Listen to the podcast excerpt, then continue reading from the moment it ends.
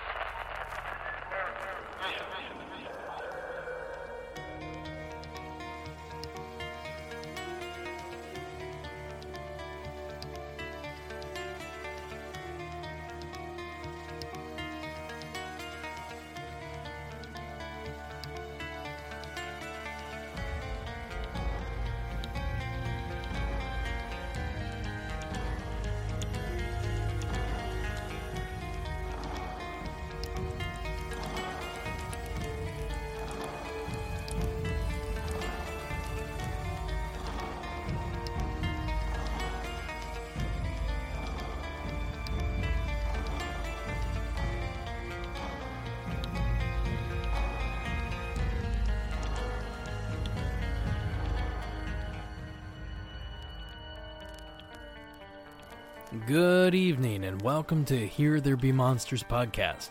I am your captain, Derek Hayes. Welcome back to yet another installment. I have quite a show for you this evening, so without further hesitation, let's get busy.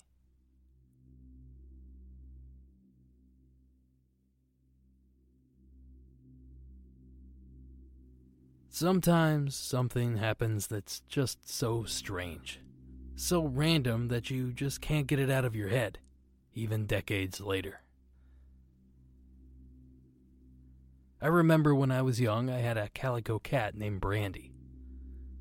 Brandy was an outside cat. She roamed the yard and slept in a box that we made for her on the back porch. One night, our dog, whom also lived outside, started barking furiously. Within seconds, every neighbor dog in our valley chimed in.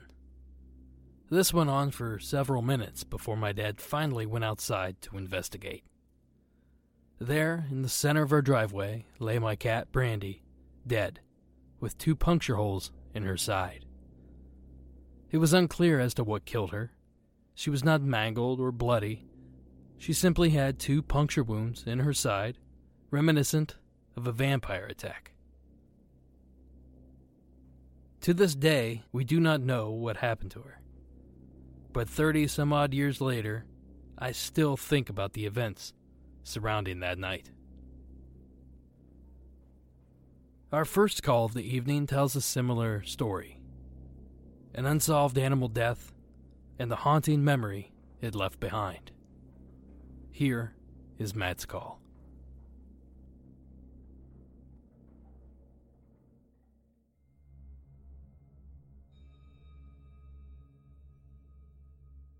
Um, hi, my name is Matt. I have a story to tell that happened to me when I was probably about eight or nine years old. Me and my family lived out in a really rural um, city in Mississippi, and the closest house was probably about six or seven miles away. Like, we were by ourselves. And we lived on like a six or seven acre uh, patch of land. Um, it was mostly pasture, and behind the pasture there was some heavy woods. Well, um, we also had about about 25 cows that uh, lived in the pasture. So at night, it wasn't really unheard of to hear strange noises like the cows moving or yelping or we heard coyotes a lot too.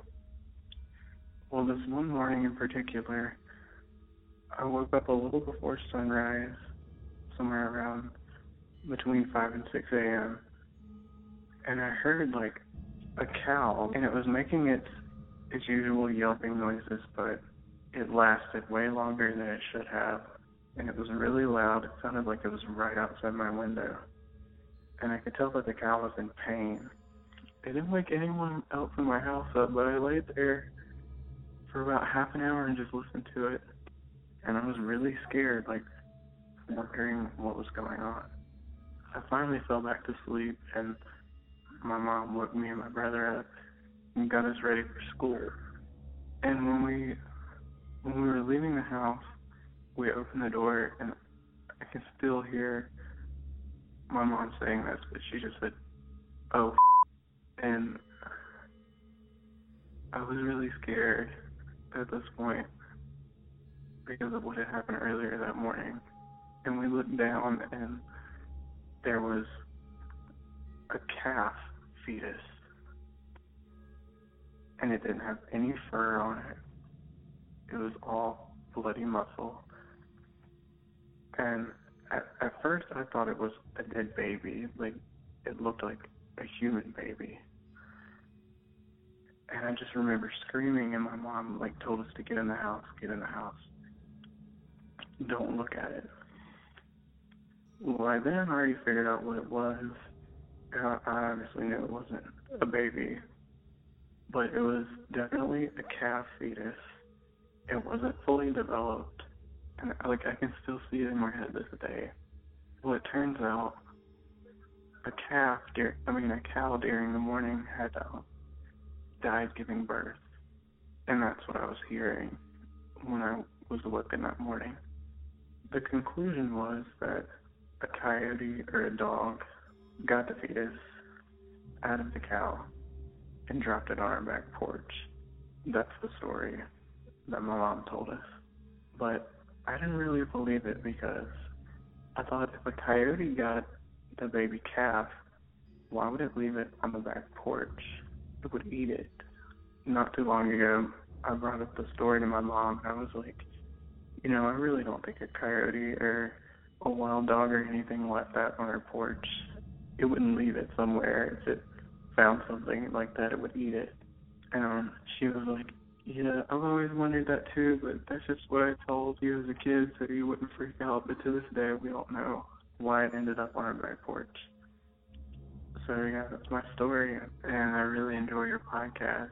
Uh, very interesting calls that come in, and it definitely convinced me to call in and give you my story. Thank you so much, and keep up the good work.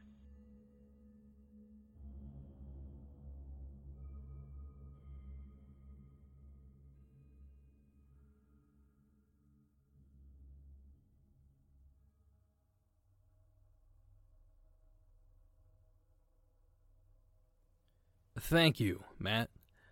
While it's not common, it is possible for calves to be born without a coat. The condition is referred to as hypotrichosis. But that does not explain how the calf made its way to your porch. The coyote theory is a solid one, but I have to agree with you. A coyote would have devoured the calf, not left it on your doorstep. It's a strange story that, like my story, begs the question what happened to the poor animal? Thank you again for sharing your story.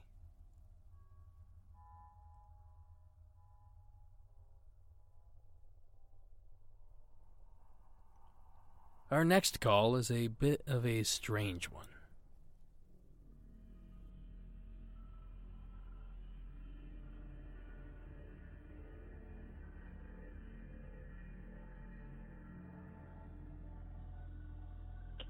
Hey, um, I know I might sound crazy, but um, I've been kind of bothered the past couple of weeks because, well, a couple of weeks ago, me and my friend, her name's Emma, we went into the woods to go camping. Well, while we were setting up tent, Emma said that she saw something behind the trees in the sky and she was like going insane about it. And she made me come over there and look. And I didn't see anything at first. And then it looked like something moved from behind the clouds. And then we got a little closer to the area we saw it at. And it looked like a cloud person. I don't know. It looked like, kind of looked like a worm, a huge worm, but it was a.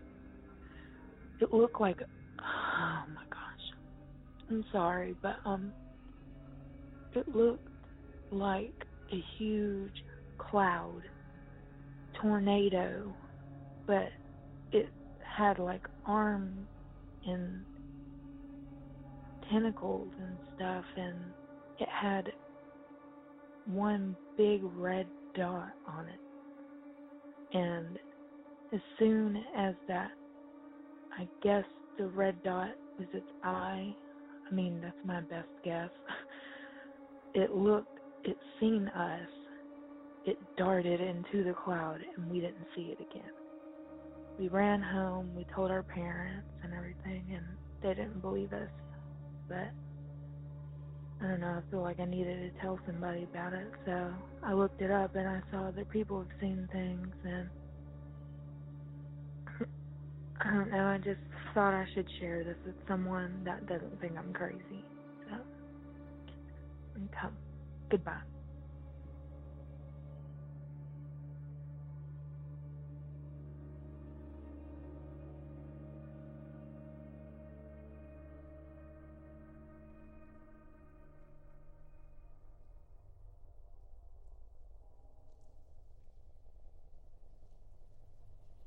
Thank you for submitting your story. I'll be honest, I've not heard of anything even similar to this caller's experience, but it is possible that what she witnessed was some sort of aircraft. But the arms throw that theory off just a bit.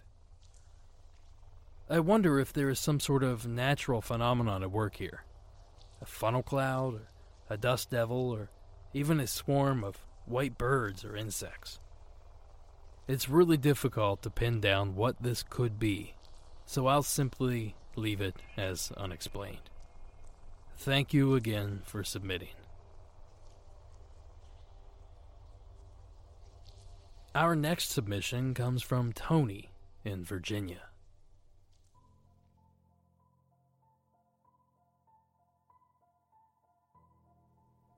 I'm definitely a fan of your podcast. Being new to it, I am working my way through the previous episodes. As soon as I listened to a few, I remembered an occurrence that happened to me.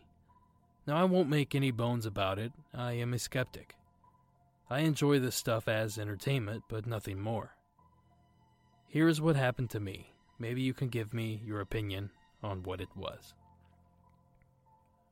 Okay, so this was probably around 2000, maybe 2002, in Chesapeake, Virginia. I met a waitress and I asked her out. She was attractive with a great sense of humor, so we hit it off fast and began dating. She lived with her parents in a bit more of a rural area of the city, so when I would drop her off or pick her up, I would sometimes have to drive long dark stretches of road. Sometimes on these drives, when I would be by myself, I would swear I would catch quick glimpses of a shadow move in the rearview mirror of my car from the back seat. Also, on a few different occasions, the radio in my car would just cut out. Now, just to clarify, it was a sports coupe, so at night it was fairly dark inside the vehicle, and this only happened when I was going to or from this girl's house. It got to the point where I put one of those flashlight keychain things on my keys and pulled over and looked in the back seat nervously just to get it out of my head. So the culmination of this all happened one night, one of the last nights before I stopped seeing this girl. She worked at a restaurant, so I went there to pick her up so we could go out afterwards. I arrived early and parked where I could see the front of the place, so we wouldn't miss each other when she came out. I was roughly 10 minutes early, so I just sat in my car and let the radio play. While I was sitting there texting a friend, the radio skipped a little bit and I felt a cold rush come over me. In the corner of my eye, I saw a shadow black out the rearview mirror. Terrified, I sunk down in my seat a little and reached for the door handle. That's when I saw it. Two black clawed hands with a weird lattice type pattern on the forearms reached over the seat and tried to grab me. I yelled and grabbed at the hands. As I touched them, they spread out like smoke. I flew out of my car and ran inside, breathing heavy. One of the waitresses got me some water, and my girlfriend at the time tried to calm me down. I explained it to her, and after she realized I wasn't kidding, she dismissed it as me dozing off and having a bad dream. I know I didn't fall asleep, but I also have no idea what it was. I have asked a few people that are more educated in these type of things, and the only thing they could come up with was maybe she had a personal haunting. I know that once I stopped seeing her, I have never had anything like that happen again. I owned that car for probably another six years, and it never had any radio problems or unwanted passengers after that. Thank you for taking the time to read this, and again, I love the podcast.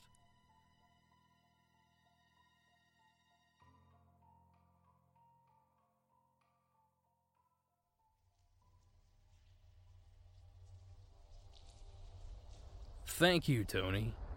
My initial thought here was that since Tony was taking the same roads to and from her house, that he was simply passing by a street light or particular string of lights that somehow cast shadows into his car. In addition, I think it's just as likely that the radio would cut out in the same stretch of road. Perhaps during certain weather conditions that would happen more often than other times. But that does not explain the hands with the lattice pattern. I did a little digging, but I was unable to locate other encounters in which the diamond pattern was reported. Outside of a hallucination, it's really hard to explain what Tony encountered in his car that evening. Thank you again, Tony, for submitting your story. Our final call comes from a familiar listener. Stuart is back with another story about a familiar ghostly visit.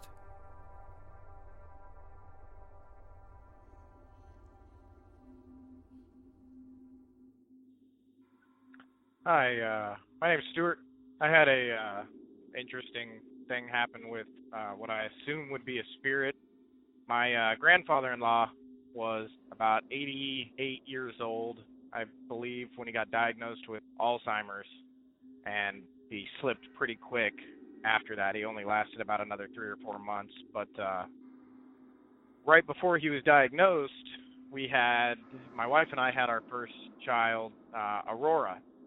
He got to meet her before he uh, before he started, you know, declining, and uh, before he passed on. But uh, he, even in the middle of all of his, uh, ha- even in the worst of his Alzheimer's, he still asked about Aurora. So it was like one thing that he could kind of you know, cling on to. And he passed away.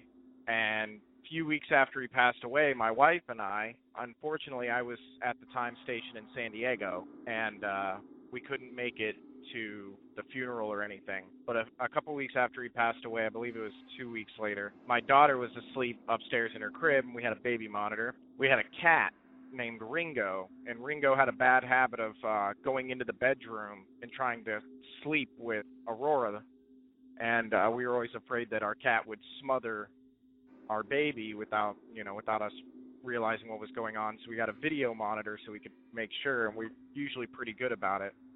But one night, my wife and I were downstairs watching TV, and my daughter was asleep upstairs. And over the baby monitor, we heard my grandfather-in-law's voice, you know, yell, "Get out!"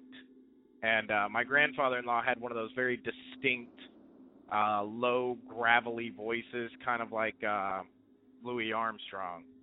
You know, real gravelly, deep voice. He chain smoked for 70 years, and it was it was real definitive that it was him. And my wife and I kind of looked at each other, and you know, my wife goes bolting upstairs, and I'm you know looking on the baby monitor trying to see what's going on. I go to follow her, and uh, as I get to the bottom of the stairs, my wife is about a quarter of the way up the stairs, and my cat my cat was not very uh didn't really care. It would you could smack my cat off a table when it would try to get into food stuff and it would hop right back up. It kind of ignored everything we did, but Ringo was freaked out and instead of running down the stairs around us actually jumped over the banister and landed on our kitchen table below the stairs.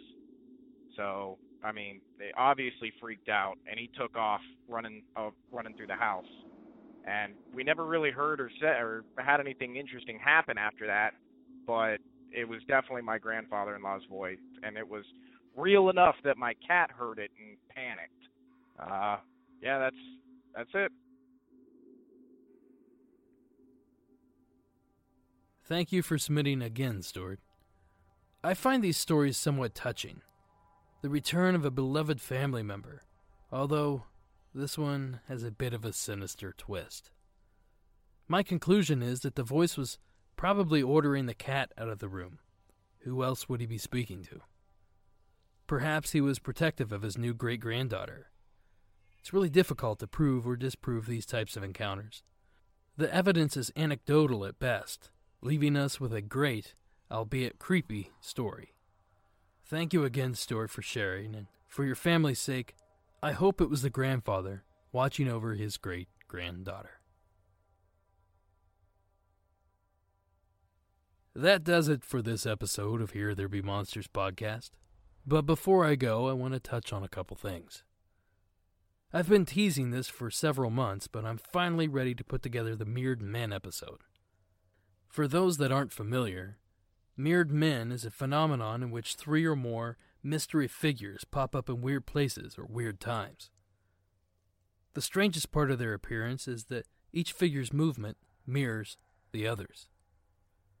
So if you've experienced something similar to this and would like to be included in this special episode, there is still time.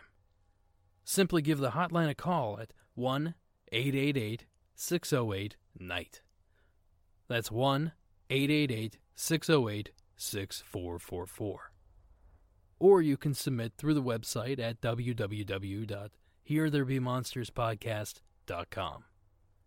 It goes without saying that if you've had an unexplained encounter of any kind, please consider submitting that as well. Do me a solid and rate and review the show on iTunes. You have no idea how beneficial that simple gesture can be. Follow the show on Facebook, Instagram, and Twitter. And lastly, music from tonight's show is from Mayu and Nature 1986. And that does it for this evening. Thank you all so much for listening, and until next week.